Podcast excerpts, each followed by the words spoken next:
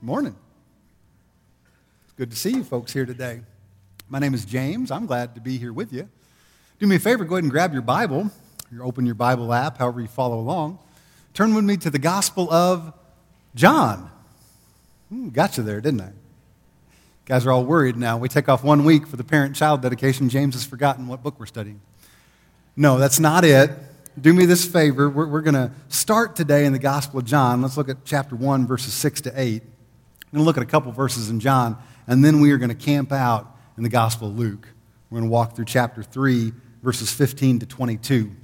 Last time we were together and we were in the Gospel of Luke, we saw John the Baptist just lighten into some people, right? He's preaching this hard, hard message about the need for a baptism of repentance for the forgiveness of sins. And even though he was brutally honest, or maybe because he was brutally honest, folks were just flocking to see him, right? People are coming out of the woodwork to hear and see John the Baptist. Now, maybe that seems odd to you, or maybe it doesn't. I don't know.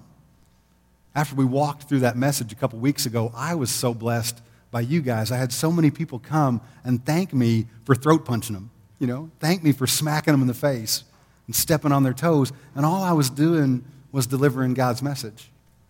I love this church for lots of reasons, but but one of them is there's so many people here who don't want any sugar coated message, you know? God's word's supposed to smack us in the face. We welcome the smackdown. And so I appreciate that about this church. I think that's awesome. So a person who likes that kind of message, they would flock to go hear John the Baptist, right? That kind of message, that kind of messenger. This guy who emerges basically from the wilderness, you know, wearing whatever he could scavenge off a dead animal and eating the stuff that he's finding on the ground, you know? John looks a lot more like a homeless guy than he does a preacher, but this message is so hard, and people are coming. And then there are folks who may not appreciate a hard message like that. They may not like the truth delivered like that, but they would still come to see a guy like John the Baptist because they like a big party. They like a carnival type atmosphere, and John has this buzz about him. And I experienced something like this many years ago. I was down in Texas. I was visiting my best friend David, and it was late July. And if you've been in Texas in late July, it's normally like 1,400 degrees outside. It's really, really hot. And my buddy David says, Hey, I got a good idea. Let's go to Dallas Cowboy training camp and stand outside all day and watch football practice. Not a game. Let's watch practice and see if we can melt. That'll be fun. Now, I went because I love my buddy David. I'm not a big fan of the Cowboys, he is, but I got to tell you the truth going to that camp was really neat. It was a neat thing to see. I was amazed, literally, there were thousands of people there who must not have jobs. They were all on vacation like I was, I don't know, but they stood there all day outside in these 100 degree temperatures, honestly, not even caring so much about the practice. It was when the players came back and forth. They wanted to be within 50 feet of Troy Aikman or Emmitt Smith and take a picture. It was something like that. There's a buzz about it. So I get it. I can see a lot of folks showing up back in the day to hear John the Baptist just because it was unique. He had, you know, like that pro athlete or rock star status. They wanted to see what all the fuss was about. Now, if that's the reason that they showed up, then they were in trouble. They, they were going to get more scorched by John's message than I was that day at Cowboys training camp because he was bringing it. So today we're going to look at what his motivating factor was. Why did John the Baptist preach the way he did? Why did he live the way he did? And so we're going to look at his mission statement and his purpose statement and see what devoted him to living a life that was totally devoted to pointing to Jesus. That's really the entirety of, jobs, of John's job description. He's the guy who points to Jesus. And realistically, if you're here today and you're a Christ follower, that's a pretty good job description for all of us, right? So let's look at this passage and see how John the Baptist points to Jesus. Start there in John chapter 1, verses 6 to 8 with me. This is what John is going to do. This is his personal mission statement. John the Apostle writes There came a man sent from God whose name was John. We know him as John the Baptist. He came as a witness. What did he come to do? To testify about the light, so that all might believe through him. He was not the light, but he came to testify about the light. We're going to see in this passage in Luke today, there are a lot of folks who are wondering, hey, maybe John's the light. Maybe he's the Messiah. John makes it abundantly clear no, he's not the light. He has this incredible ability to remain humble. John the Baptist, a phenomenal example in this for us. And we got to be honest, if we are, we struggle in that area, right? We struggle with our pride. That's one of the real big stumbling blocks in the way that God has us wired. I remember as a kid, I used to love the Peanuts cartoons with Charlie Brown and Lucy and Linus. I don't know if those are still in syndication or not. And I looked for a particular cartoon this week. I couldn't find it. I wish I could have shared it with you. But, but I remember in the cartoon, it was Charlie Brown and Linus talking, and they were talking about what they were going to be when they grow up. And so in the first little strip, they're talking, and Linus says, Hey, when I grow up, I want to be a humble little country doctor. Sounds nice, right? And you go to the second strip, and he goes, See, what I'll do is I'll live in the city and I'll zoom out into the country in my sports car. And when I get out there, I'll heal everybody. I mean, people will be coming from miles around. I'll heal them. I'll be world famous. And in the, in the last strip, he says, I'll be a world famous, humble little country doctor. Sometimes humility really trips us up, right? Pride's a tough thing. I know that it trips me up. If anybody could have pride, it'd be John the Baptist you take away the way he dressed and the things he ate. But here's this guy, other than that, he's the only guy other than Jesus to be filled with the Holy Spirit while he was still inside his mother's womb. This is the guy that in Scripture it says he's coming to prepare the way for the Lord. He's got a great job title. If we only read the first half of Matthew chapter 11 and verse 11, this is one of those verses that could really get you in trouble. This is kind of thing that will give you a big head. Listen to what Jesus says about his cousin, John. Truly I say to you, among those born of women, there's not arisen anyone greater than John the Baptist. But Jesus doesn't stop there. He says, Yet the one who is least in the kingdom of heaven is greater than he. Well, that'll knock you right off your mountaintop, right? But John gets this. He understands that Jesus is coming to preach this message about eternal life, the kingdom of heaven, abundance. And for anybody to be in that kingdom, we're going to have to admit that we're not good enough to get there on our own. Pride isn't going to get us there. We're sinners in need of a Savior, and so John is on mission to point towards the Savior. He's going to point towards the light. That's what he does. And so that leads us to understand John's purpose statement flip over a couple pages or navigate over to John chapter 3 and verse 30. Because here, John the Baptist explains as I fulfill my mission, as I point to Jesus, here's why I'm doing it. This is what I'm all about. This is a verse you probably know. John chapter 3, verse 30. He says, He, that is Jesus Christ, He must increase, but I must decrease. Well, no room for pride in a purpose statement like that, is there? John is coming to point towards Jesus, and that's going to mean he's got to point away from himself. And that's what I want us to focus on as we study this passage today. There's this huge application challenge for all of us as Christ followers.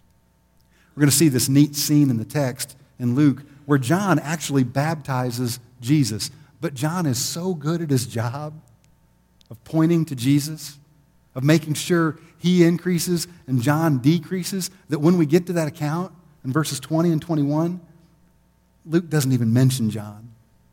It's like he's not even there. You think John's offended? No. I think he would be thrilled. It's what he came to do. He came to prepare the way for Jesus, and he's just doing his job. He's just pointing to Jesus.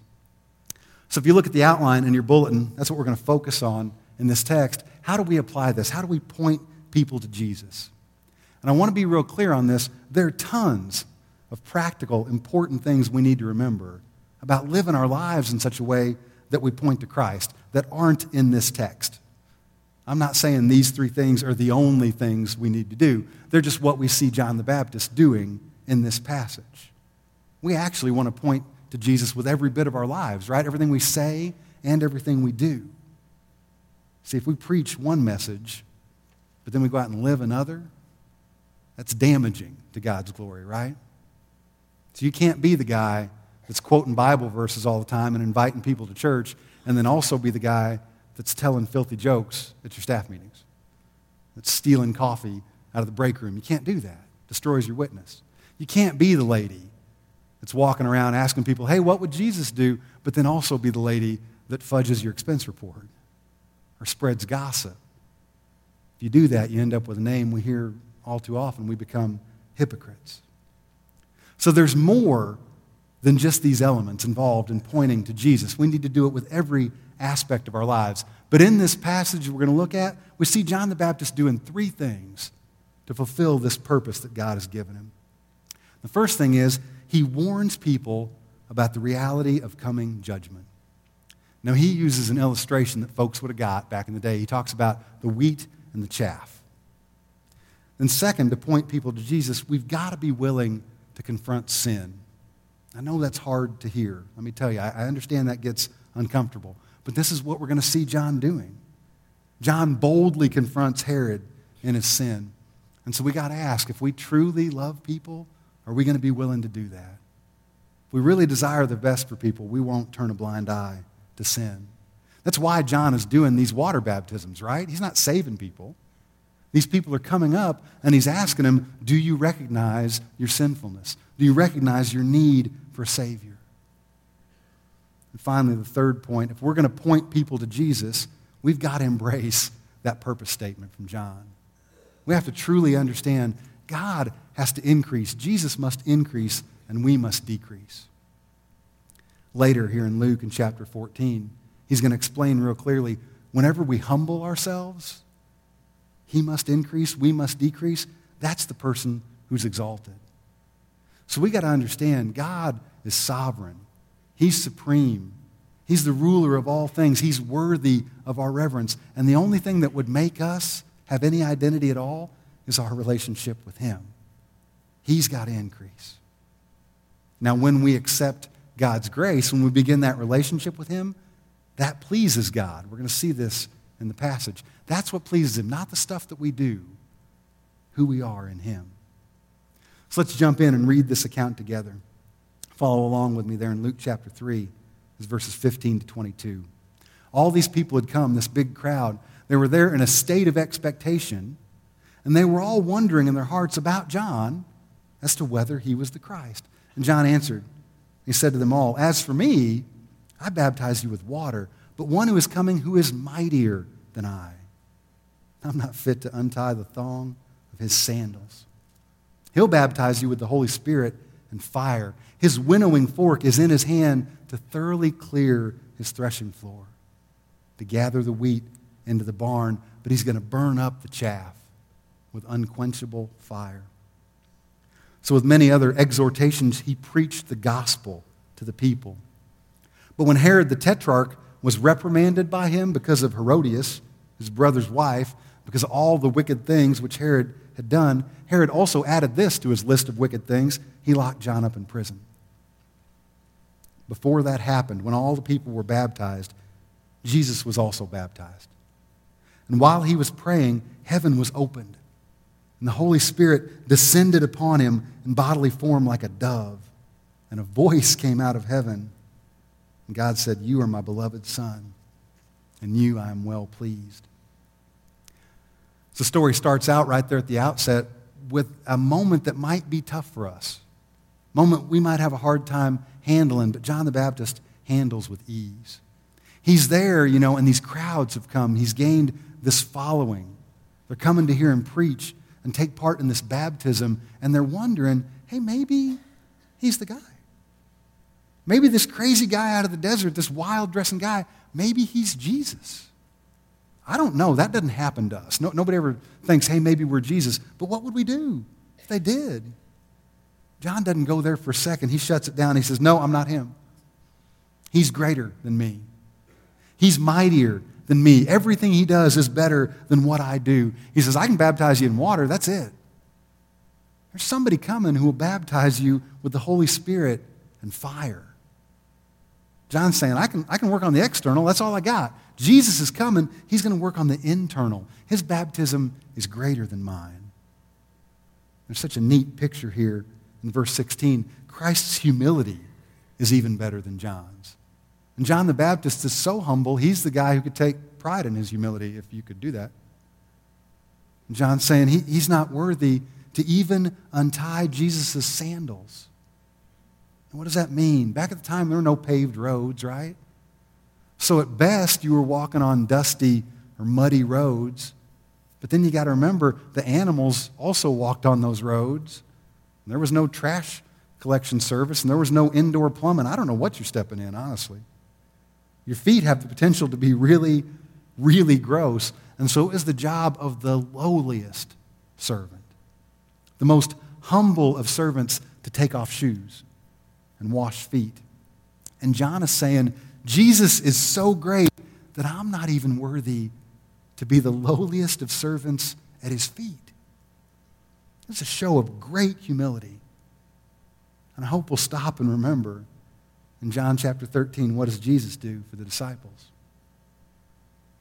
He's the one who stoops down and washes their feet, even the feet of Judas, who would later betray him. John the Baptist is humble. Jesus is the most humble person who ever lived. So Jesus' baptism is greater than John's. His humility is greater than John's. We're going to see his judgment is greater than anybody's judgment. On your outline, let's start addressing these things we need to be about if we're going to be pointing people to Jesus with our lives. And that first point says we've got to warn people about the reality of judgment. Now, what is John the Baptist talking about there? Is he talking about judgment the way we like to judge? Or we see somebody doing something and we want to tell them that's not right. But we don't want anybody to tell us the things we're doing aren't right. Is, is that what he's talking about? No. John's speaking specifically about God's ability, his alone, to judge the most important thing in our lives, period, and that's our faith. It's our belief. Have we put our faith in the finished work of Jesus Christ? That's the crucial concept that John is talking about here. You know, th- this is that place where we can observe somebody's actions, but we can't really judge because why? We don't see hearts. But Jesus can judge because he knows our heart. Now, later in this gospel, in chapter 23, Luke's going to include this account when Jesus is crucified. There's two criminals, right? One on either side. This is all about the division that Jesus creates among people because one of the criminals does what? He responds in faith. It says, Today he will be with Christ in paradise. What does the other criminal do? No faith. That's the judgment that we're talking about here. Those criminals represent this division. And so, here in this passage in Luke, he uses an example that everybody would have got. Everybody in this agrarian society would have understood. He said, Here's the deal some people are going to be like wheat that is gathered into the barn, they're going to be safe. He's, but some will be like chaff, and they'll be burned up. And I guarantee the people back there understood the illustration. They're all farmers. Let me make it real clear in case you don't. Back in the day, the farmer would gather all the wheat, have it there on the threshing floor, and he'd wait for a breezy day, a good windy day. And he'd go down to the threshing floor with his winnowing fork. It Looked like a big spork. It was a shovel with a fork at the end. And he'd go down there and he'd scoop up the wheat and he'd wait for that stiff breeze and he'd toss it up in the air. The breeze had come through and the wheat was heavier It was weightier, it would fall down to the ground. But the chaff, the stuff that wasn't any good, it'd blow over to the side. And so after the farmer had thrown all the wheat up in the air, he'd have this great pile of the good stuff. That's what he'd gather into his barn. That's a picture of the good fruit. And then over here to the side, there'd be all this chaff that had blown away. And he would sweep it up and throw it into the fire. And that's the picture. We can either respond with faith and we're going to be like the wheat, we're safe in the barn, we abide in a relationship with Him, or we're going to be like the chaff. We're going to be eternally separated from God. We're going to burn in an unquenchable fire, he says there at the end of verse 17. Now I ask, is that a popular message? To me, this seems to be one of those areas where I see people soft selling the gospel. We like to preach a gospel message that, that sounds good. It's all warm and fuzzy. God loves you. He has a great plan for your life, which is 100% true, by the way.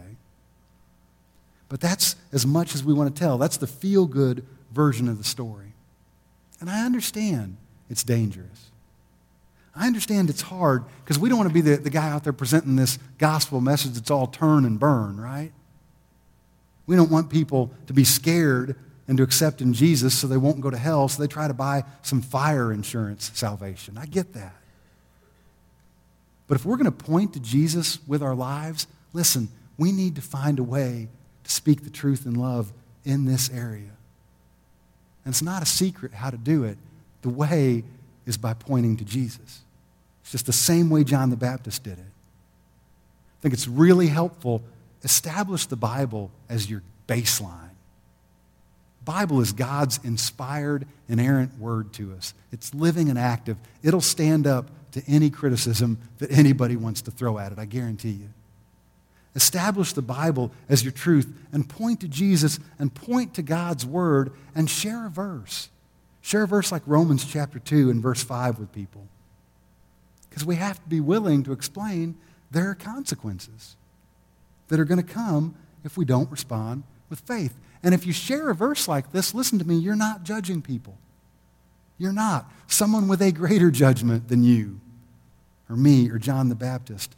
Someone has already made a way for people to be reconciled. Do we understand? God wants us to be wheat. He wants us to live in abundance. He wants us to have joy. He wants us to be in a relationship with Him. But if we choose not to do that, He's placed that call in our lives and we choose not to, then Romans chapter 2 and verse 5 explains what happens. If we don't change our mind about who Jesus is and what he came to do, then because of our stubbornness and unrepentant hearts, we are storing up wrath for ourselves. In the day of wrath and revelation of the righteous what? Judgment of God. See, when we point to Jesus, when we point to the Bible, we're not judging. Honestly, what we're doing is trying to snatch people away from the fire. We love people so much that we can't bear to think of them being eternally separated from God. They're going to be the chaff that's burned with unquenchable fire, and we don't want to see them separated from the God who loves them, desires the best for them, created them. Then we've got to go to people and point to wrath and consequences and judgment. And there is such clear hope in this passage. I hope you see it. Because right after John shares this wheat and chaff illustration, look back at chapter 3 and verse 18. Luke indicates this. He says, So with many other exhortations like the wheat and chaff, he preached the gospel to these people. See, Luke understands John's not smacking around people for sport because he thinks it's funny. This illustration of the division between the wheat and the chaff, Luke recognizes it as the gospel. What's the gospel? It's the good news. It's good news. People hear me on this. It may not sound like good news, it may not feel like good news when you're sharing about judgment and wrath, but here's the deal if it's true, that there's this division, if it's true there's going to be a criminal on one side who has faith and spends eternity in paradise and another who doesn't and won't? If we really believe that, then it's eternally good news to warn people about this. God has provided a way of escape. I think John chapter 14 and verse 6 is intended to be the most inclusive verse in the entire Bible. That verse is where Jesus is so clear and he says, I am the way and the truth and the life. No one comes to the Father but through me. Listen, we've tried to take that verse and make it exclusive, and it's not supposed to be. Jesus is not saying, nah, nah, nah, nah, nah, you're not going to get in. It's not it at all. He's saying, yeah, it's a narrow path because there's one way. But if you take the right way, the path is so wide, it'll take everybody who professes faith. So, practically, if you're sharing the gospel with somebody and they say, Well, you know, I'm a pretty good person, so I'll go to heaven someday. No. You have to point that person to Jesus. They will have to change their mind about Jesus. We've got to warn people about the reality of this coming judgment. Second point on your outline. To do that, we have to be willing to confront sin. How does that one hit you? Sound like fun? Pointing people to Jesus, like John the Baptist does, is going to require lovingly confronting sin. And I know that's not easy. Worthwhile things never are easy. But how we do it, how we approach it, is really important. Let's just say I walked up to you, any one of you, after the service today. You're standing out in the lobby. And I walk up and say, Hey, good news. I just spoke with the governor, and he has offered you a full pardon. Would that make you feel good? Or is there a chance you'd be offended? Would you say, What are you talking about, James? I haven't committed any major crime. I haven't done anything that's deserving of prison time. So is that pardon? That's not good news to me. Doesn't do me any good. But what if you had? What if you got busted? What if you'd been convicted of some serious crime and now you're facing the death penalty? And now you're facing life in prison without the possibility of parole, and then I came up to you with my good news of a pardon. What had happened then? You'd be falling all over yourself thanking me, right? So let's take that to the next logical step. If we desire to point to Jesus and we walk up to somebody who's not a Christ follower, and what we say is, hey, I got good news. God loves you, and Jesus Christ died for your sins. Think that person's going to feel good? Or are they going to be offended? Are they going to respond, well, of course God loves me. I'm pretty lovable. I don't really have, you know, that many sins. I don't think Jesus need to die for my sins. So in the process of pointing that person to Jesus, we need to do what John the Baptist does. We need to help people recognize their sinfulness. And listen to me, not by accusing, not by comparing, we got plenty of sin on our own, by pointing to Jesus. Because he's the one who can judge.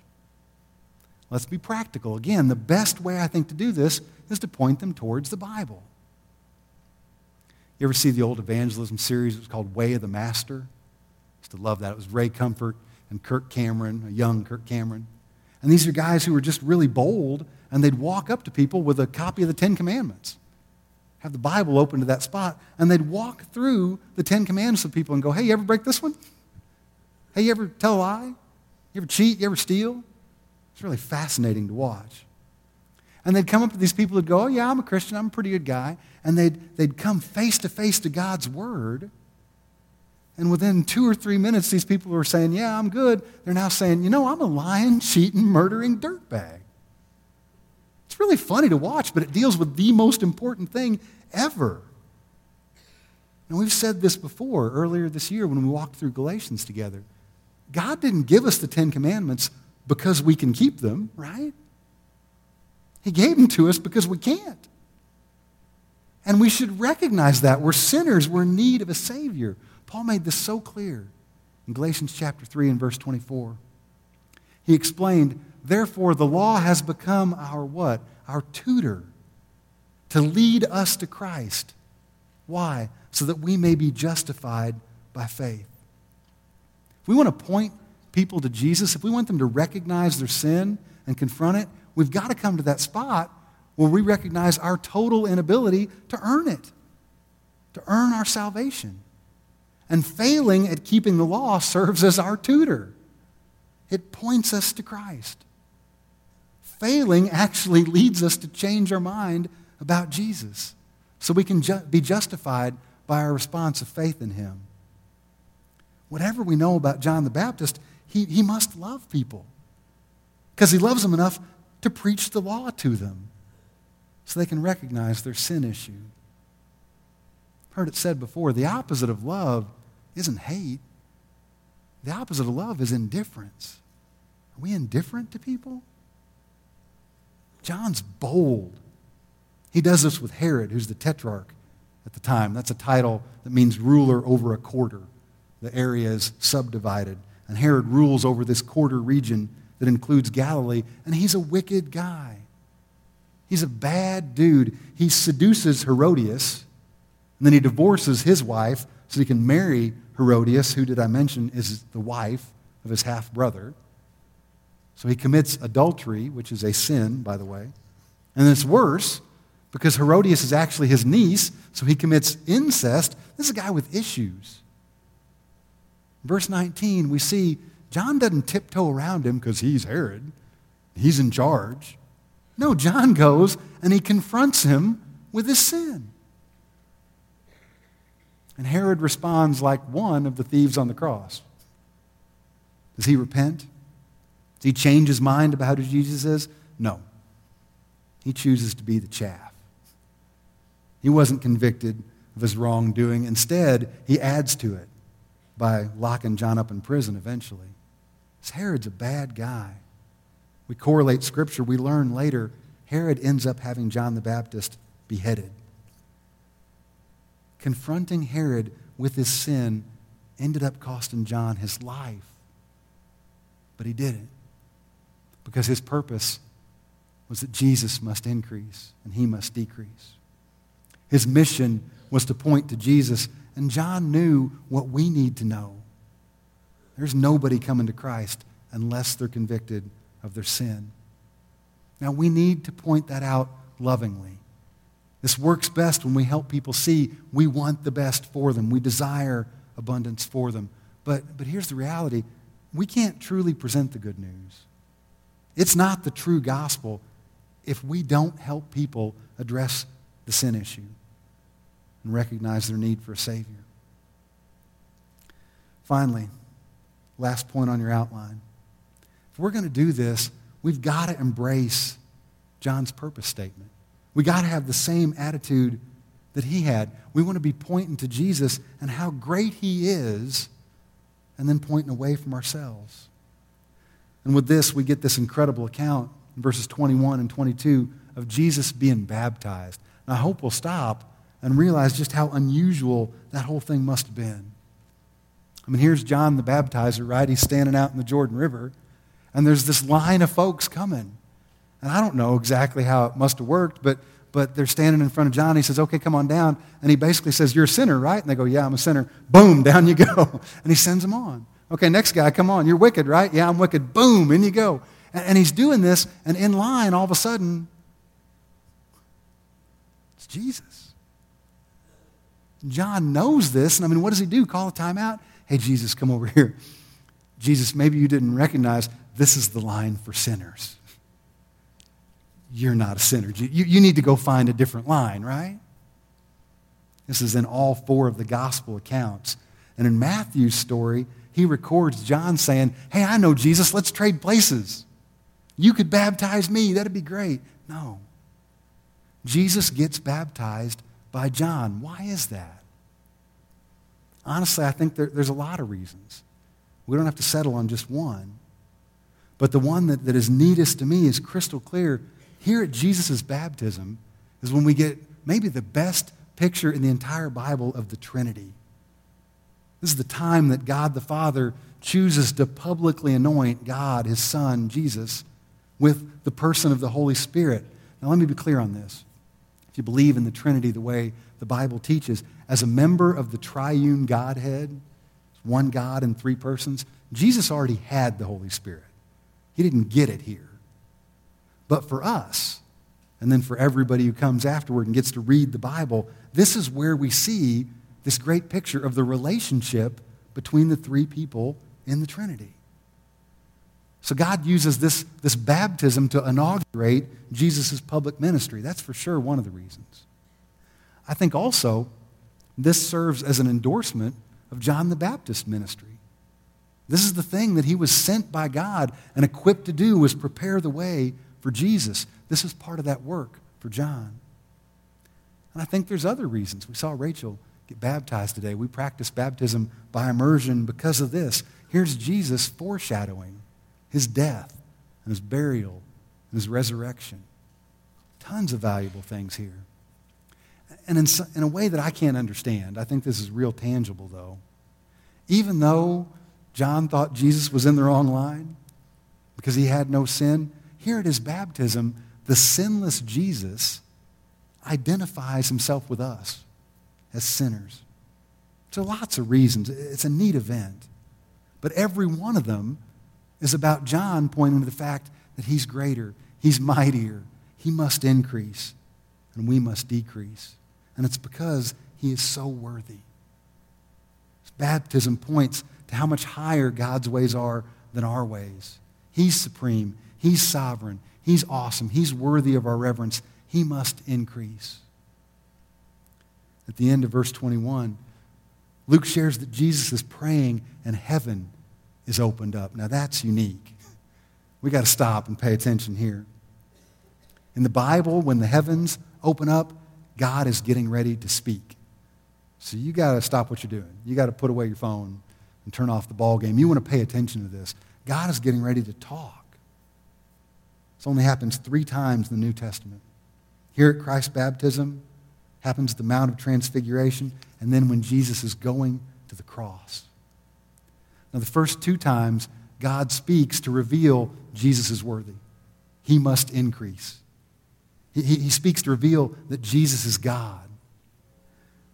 Then, there at the cross, the heavens also open up to reveal that Jesus is going to be the Savior through the cross.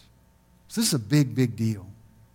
This is the moment that John's whole life is really about pointing to Jesus, being humble, pointing to Him instead of ourselves. And John decreases so much that even though he's the one there in the water who's going to baptize Jesus, he doesn't even make it into the story.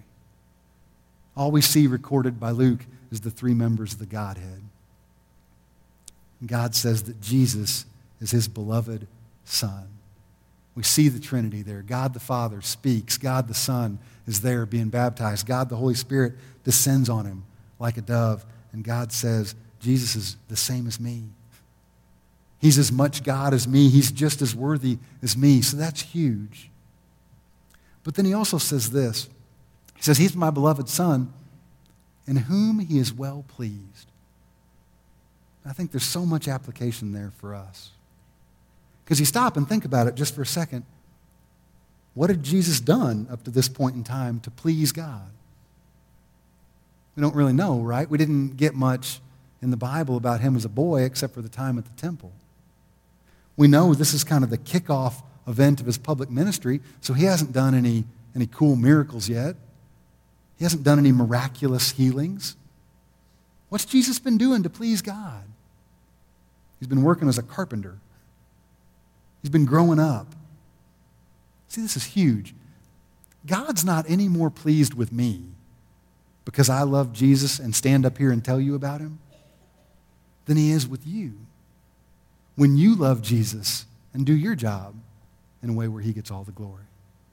It's all the same. Why is God so pleased here in verse 22? It's for the same reason that he's pleased with any one of us when we respond to the gospel message with faith. Because then we get to be called what? His children. That's why he's so pleased. It's a beautiful verse. And we can use this. This is why he gives us the Bible when we're pointing to Jesus. We want people to understand this fact that when they recognize their need to be saved, we put our faith in Jesus, that pleases God because he desires all people to be saved and reconciled back to him. So, what do you think? Will we do it? Will we be Christ followers like John the Baptist, who continually, for his whole life, points to Jesus Christ? Will we be burdened? You got to ask yourself are you truly broken for all the folks around you who, if they don't know Jesus, are going to be like the chaff? Be eternally separated from God. They'll be burned with the unquenchable fire if they never recognize their sin, never profess their faith in Jesus. They can't be gathered into the barn then. Can't abide in relationship with Jesus.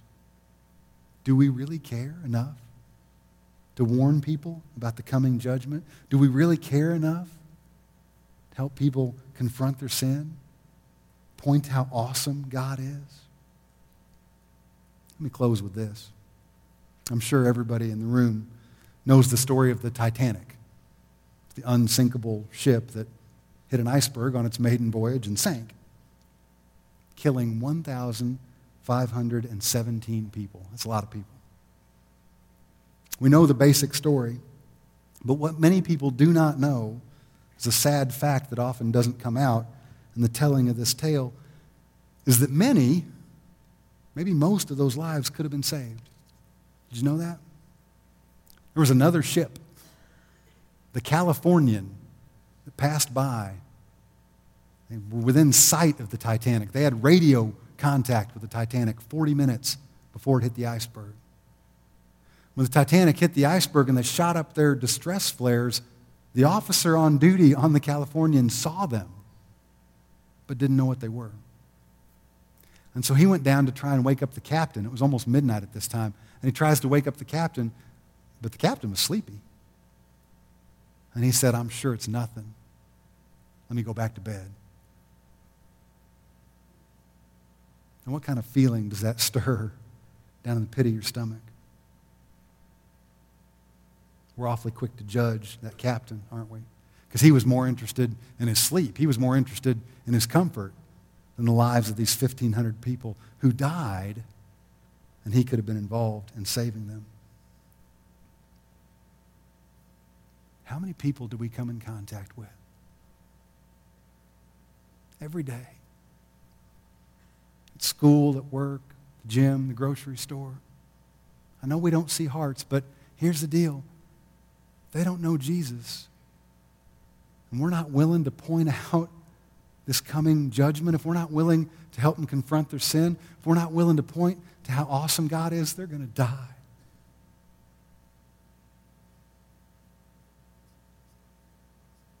Be eternally separated because I'm not real comfortable talking about wrath. I'm not real comfortable pointing towards sin. Can we do this together?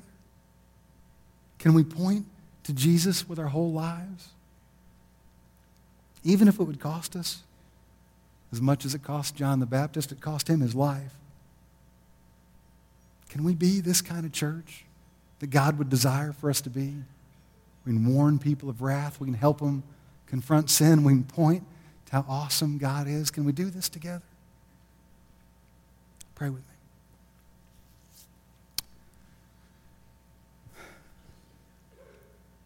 Daddy, thank you for your word.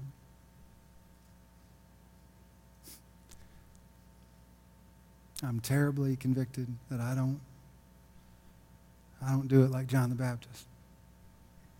I know you've fearfully and wonderfully made me, you've wired me to do it in the way you want me to do it. You've given me all the gifts. God, help us to search our hearts. I feel like sometimes I'm, I'm really excited about talking about how awesome you are, God, but I don't, I don't want to talk about wrath. I don't want to point out people's sin. God, can we do it just the way John the Baptist did? Can we put aside indifference and comfort and be willing to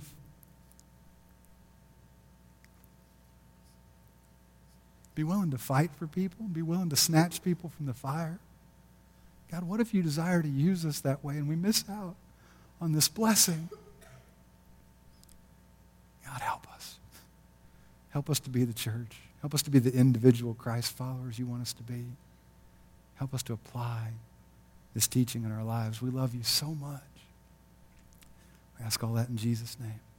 Amen.